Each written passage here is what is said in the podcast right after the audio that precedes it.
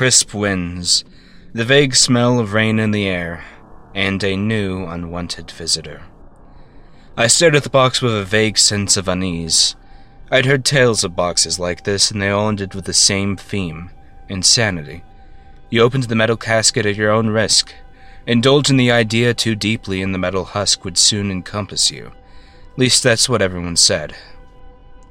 But those boxes weren't supposed to be able to be opened, at least not in the tales. No matter what tools you took to them sledgehammers, drills, hands it didn't matter. The rust would have sealed over the steel into an impenetrable barrier. According to the legends, such a doom would only open when its recipient wished for it to be opened, and then it would open itself. But this box was already open. I should have known. I mean, I, I tried, and the lid gave with no more protestation than any other box. But it wasn't like I was cursedly obsessed with the box like my father or his grandfather. No, I just. Uh, I mean, I didn't even think about it until the thing was already half an inch into the air. Uh, perhaps I wanted to die. No. no, th- that makes no sense. If I wanted to die, I think I would have known so. I mean, it, it would be me, by definition. And if I know anything, it's what I think. I guess this is sort of like what Dad said the box would do. It killed you not by its malice, but by its mystique. It wrapped itself in just enough unsolvable mystery that its the recipient would wind their mind up into a toxic knot and then break. All there was to do, it seemed, was really open it this time. I wrapped my hands back into my gloves. If I was solving an unsolvable dilemma, I wasn't going to get lockjaw along the way. Way too rusty. But I knew the rust was just as thick, only as thick, as how it had been when my grandfather left it to my dad. A strange thing to know. Wait, I, I, I, I didn't know that. I, I had to stop thinking like this. My gloves were on my hands, and that was all the preparation I needed. I opened the casket and laughed. Laughed a real harsh, rancid laugh until my throat grew sore and I had to catch my breath. This was it. This was my cosmic detestation. What nonsense. Sure enough, the casket was a casket. Uh, Simon's, to be precise. I looked around. There was nobody else. The field was as quiet as it ever was on a winter eve. That was good. I needed privacy to do something drastic. I thought I told you not to come back here, alive or dead. Those were my exact words, Simon, and yet you still have clawed your way back home to make me mad. I told you, I told you it was suicide, but did you listen? No because you were always better than that, weren't you? Always the favorite here. You thought you would be the favorite there. A hero simply by the virtue of your ideals. Simon, it was pointless. All of it. You just traded one tyranny for another. And what was it? Five feathers? Five feathers for your life, you idiot. And who has to take care of them all now, hmm? Not you. You're spared that. It's all me now. And I only have five feathers to help me till the crops. Great for you, I guess. You coward. You knew you couldn't change anything here. You were so afraid of living your life and work that you ran away to get slaughtered. At least you never went feral. At least there was that. Honestly, I hate you. I hate you. I hate your memory. I hate everything about you. Always dad's favorite. Guy settles down after a lifetime of scrap collection to do some real honest labor, and along you come. Fucking red eyes. The prince of princes. And you thought, they all thought that was enough. That was all the person that you needed to be, was somebody with the right bugs crawling around in your blood. Lucky? I wouldn't say you were. You missed so much. Clara, me losing my toe. Tasha kicking the bucket and all of that was lost in your blind striving. Should have listened to Matt. Studied here, helped us out. But you were too. You were too Simon. Simon. Did you plan this? Or was it something, someone else? Did they think I was angrier than I actually was? Uh, uh, don't get me wrong, Simon. If you showed up alive here, I would have given you a smacking. But just one. It was all bluffing, all of it. Why did you come here, Simon? Why did they. No. It was obvious. The bones of my brother had returned to be buried, and the box was there to provide us with the funeral furnishings free of charge. That was it. This whole story, the jumping of the box from one generation to the next, to give the poor boy a proper burial without costing me more than the five feathers his signing gave us. I tried to think of a more petty thing for God to do, and I really couldn't. It was just like my dad said. The heavens were nothing if not stupid. I closed the lid on the box and went to scout a good spot in the fields to dig the pit. Georgia wouldn't want him stuffed up by the church lawn. Now, while Matt was still boozing. It was simply a pity I hadn't thought about this problem before. Of course, he was going to die out there. He was a red eye, yet I could beat him in an arm wrestling match. The scarred emperor just wasn't picky. He had a stupid war to fight, a war so stupid it would eat his entire nation. So why would he care if some scrawny idiot was drafted into the elite ranks? It was just another warm body. That and only that. So stupid. All of it. That was the real problem. What was Houston to us? Some guy came around every month to collect taxes. The book said there was imperial glory, imperial restoration. Restoration to what? The ruins? The scrap? What was there to restore to if the old times ended in the way they did? If we restored them, wouldn't they just destroy us again? Stupid big ideas were stupid big people. And Simon was always told that he was big, even when he was really scrawny. That's all it was. Stupid. There was a little spot off by the apple trees where Simon used to sit, to his reading. I thought for a second about burying him in the shade of their branches, but then I realized that the box wouldn't fit down there, not unless I cut through the tree's roots, and that wouldn't do. No sense destroying the things Simon liked out of sentimentality. But I had to bury him. No sense getting the others from town for more than the ceremony. And each second that ticked by with his bones unburied was another second we were hurting his memory. So I found another spot off by the wheat plots. It wasn't Simon's favorite or anything, there were just precious few places on the farm he liked to hang out at. But it was part of our home, and with our family still lacking a lot up by the church, well, that was the best I could do. And better yet, the air had stopped smelling like rain. I took to the task with the usual gusto I gave my muscles. Shoveling wasn't so different from cutting the grain, tilling the lanes, honing the plow. It was just another task. It was a real pity Simon had always kept himself from this sort of thing. If he'd helped out, maybe he'd been strong enough to. Uh, but that possibility didn't matter. He was dead on to better places, and I was digging. A similar task to all the others I assigned myself, just marginally more difficult. I struggled to imagine doing the task at any other time than twilight.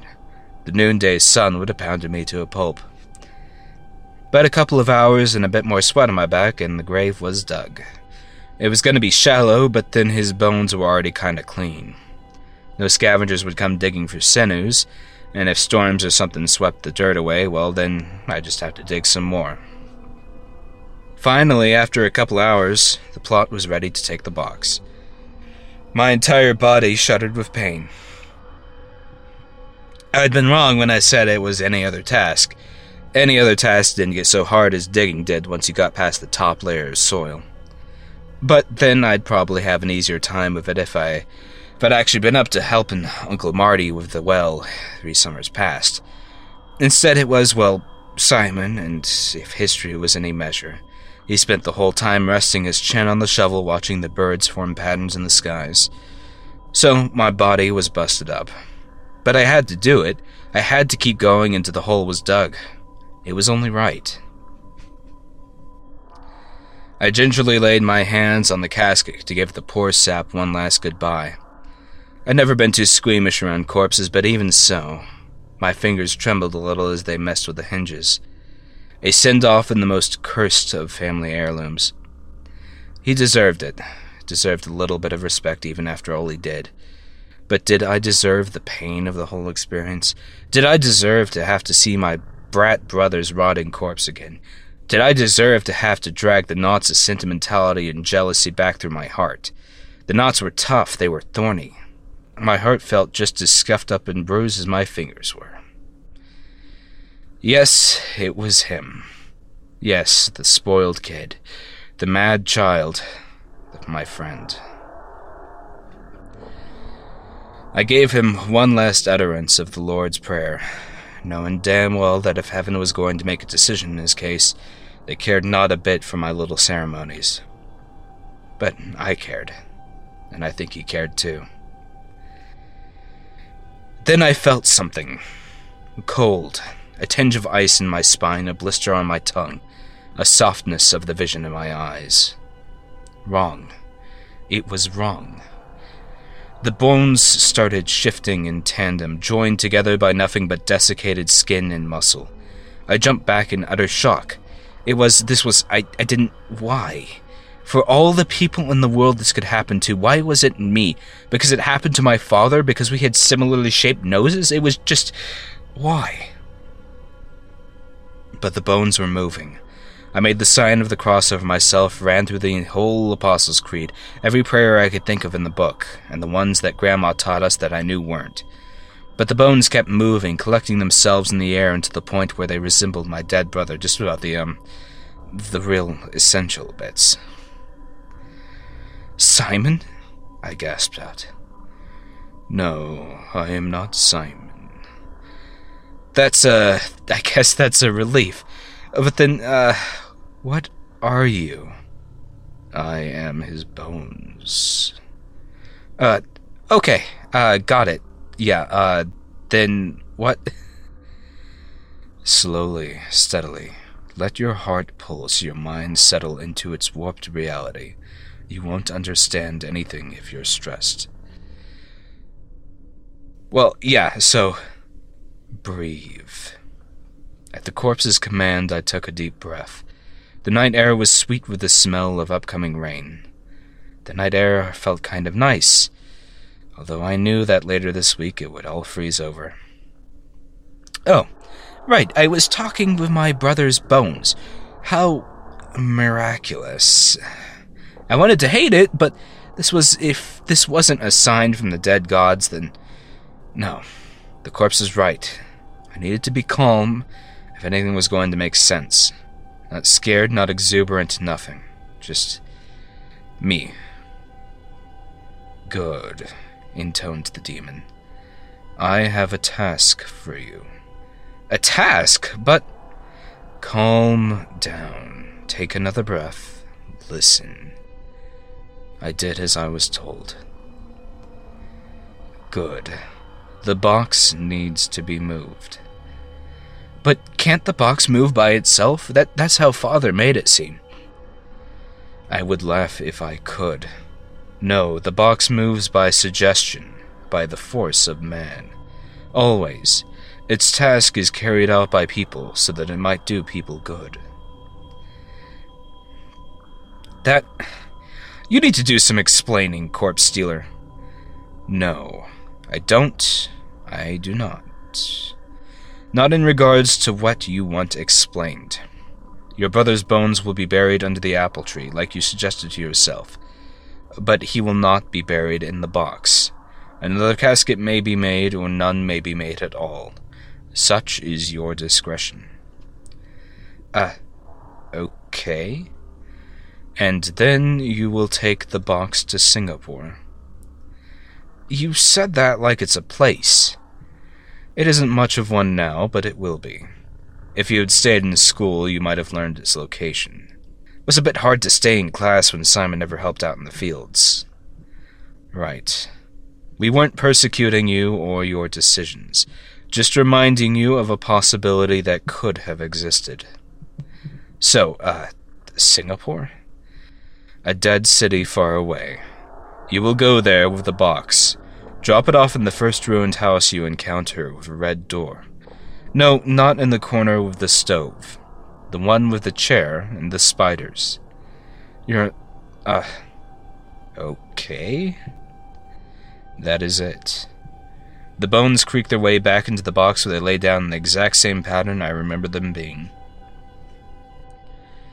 The silence. A little wind was blowing in from the east. It was getting colder. The front would bring rain tomorrow, and the following clouds would bring ice. It was gonna be unpleasant. Also, so, uh, yeah. A skeleton had just talked to me. That happened. I hadn't gone insane. That had very, very clearly happened in my memory. It wasn't me hallucinating. I hadn't smoked today or at all this week. I wasn't religious. It had just happened. In the same box, that same damn box. And the skeleton had asked me to do some things. Without elaboration, I might add, that was really unhelpful. Uh, unhelpful and rude. As if it thought I was just going to take the box somewhere. Because it said I was going to, especially to some place I'd never heard of that sounded really foreign. All of it, yeah, it just didn't make any sense. But I had to admit it. I was intrigued. It hadn't offered me any payment, but the whole thing was interesting and freaky. Would probably get me killed or drive me insane to the point where I could no longer recognize myself. But the skeleton was his, and maybe that was his spirit. The Bible talked about people coming back from the dead. You read those stories, and you usually figured that you came back to life with their organs still mostly attached. Uh, perhaps he was a demon, not my brother, but an infernal power set on bringing destruction to the world. What would I be doing then, fulfilling its wishes? The only responsible thing to do was to bury the box. If it really wanted to migrate across the seas, then it was its responsibility to do so, not mine. I would have no part in a demon's plan, let alone a demon's plan that involved my brother's bones. But then, yes, so many buts. My head pounded at the contradictions that were running across it. If the thing that had possessed his bones was evil, who could say that it could not harm me if I didn't fulfill its request? It wouldn't be so hard, after all. I just need enough money to get it sent off in the post. I could bury Simon's bones separately, give him some peace outside of the misery the spirit wanted me to drown in. That way he'd get the respect he deserved, and I wouldn't be cursed by the box ghost. And I could wash my hands of the consequences. If the metal casket found its way to Singapore or somewhere else, what was I gonna say? Nothing. Everything would be okay. I missed him. He would have the perfect solution to this, not some jerry rigged idea about tricking a ghost through technicalities. That was the one sort of thing he was good at piercing his way through sticky situations so he could go back to lounging under the tree. And there his bones were. I made the sign of the cross over my heart a good few times, then heaved them out of the metal tomb. I gagged a little at the smell, at the leathery feel of his tendons. It was crude and cruel to plop his bones down into the pit without the ceremony or custom of a real coffin or an actual priest, but it was leagues better than letting him remain anywhere near this cursed spirit. I hoped he would understand. For months, it was something I carried around passively with me to market. Everyone thought I was asking for Singapore because I was smuggling. Even had embers called to my house a couple of times looking for drugs. They found nothing, of course, and just admonished me for being crazy. Which I, I guess I was. I might have eaten a bad sandwich the day I got Simon's bones back. Maybe. But eventually, I got one shifty eyed merchant by the name of Raoul to take it off my hands. Whether he took it to Singapore or somewhere else, I, I didn't care. It was gone. It would no longer haunt us, our stories torment us with its mystical nonsense. But the real kicker was how much he charged for it. Go ahead. Guess. The worst number you could possibly think of. No, not 30 feathers. Think real kick in the seat by God five. The same amount Simon received for signing on as part of the Royalist forces. Five damn feathers. But it was gone. He was gone. and there is nothing left to do but live my life and try to forget. May the fires of hell consume that box forevermore. Amen.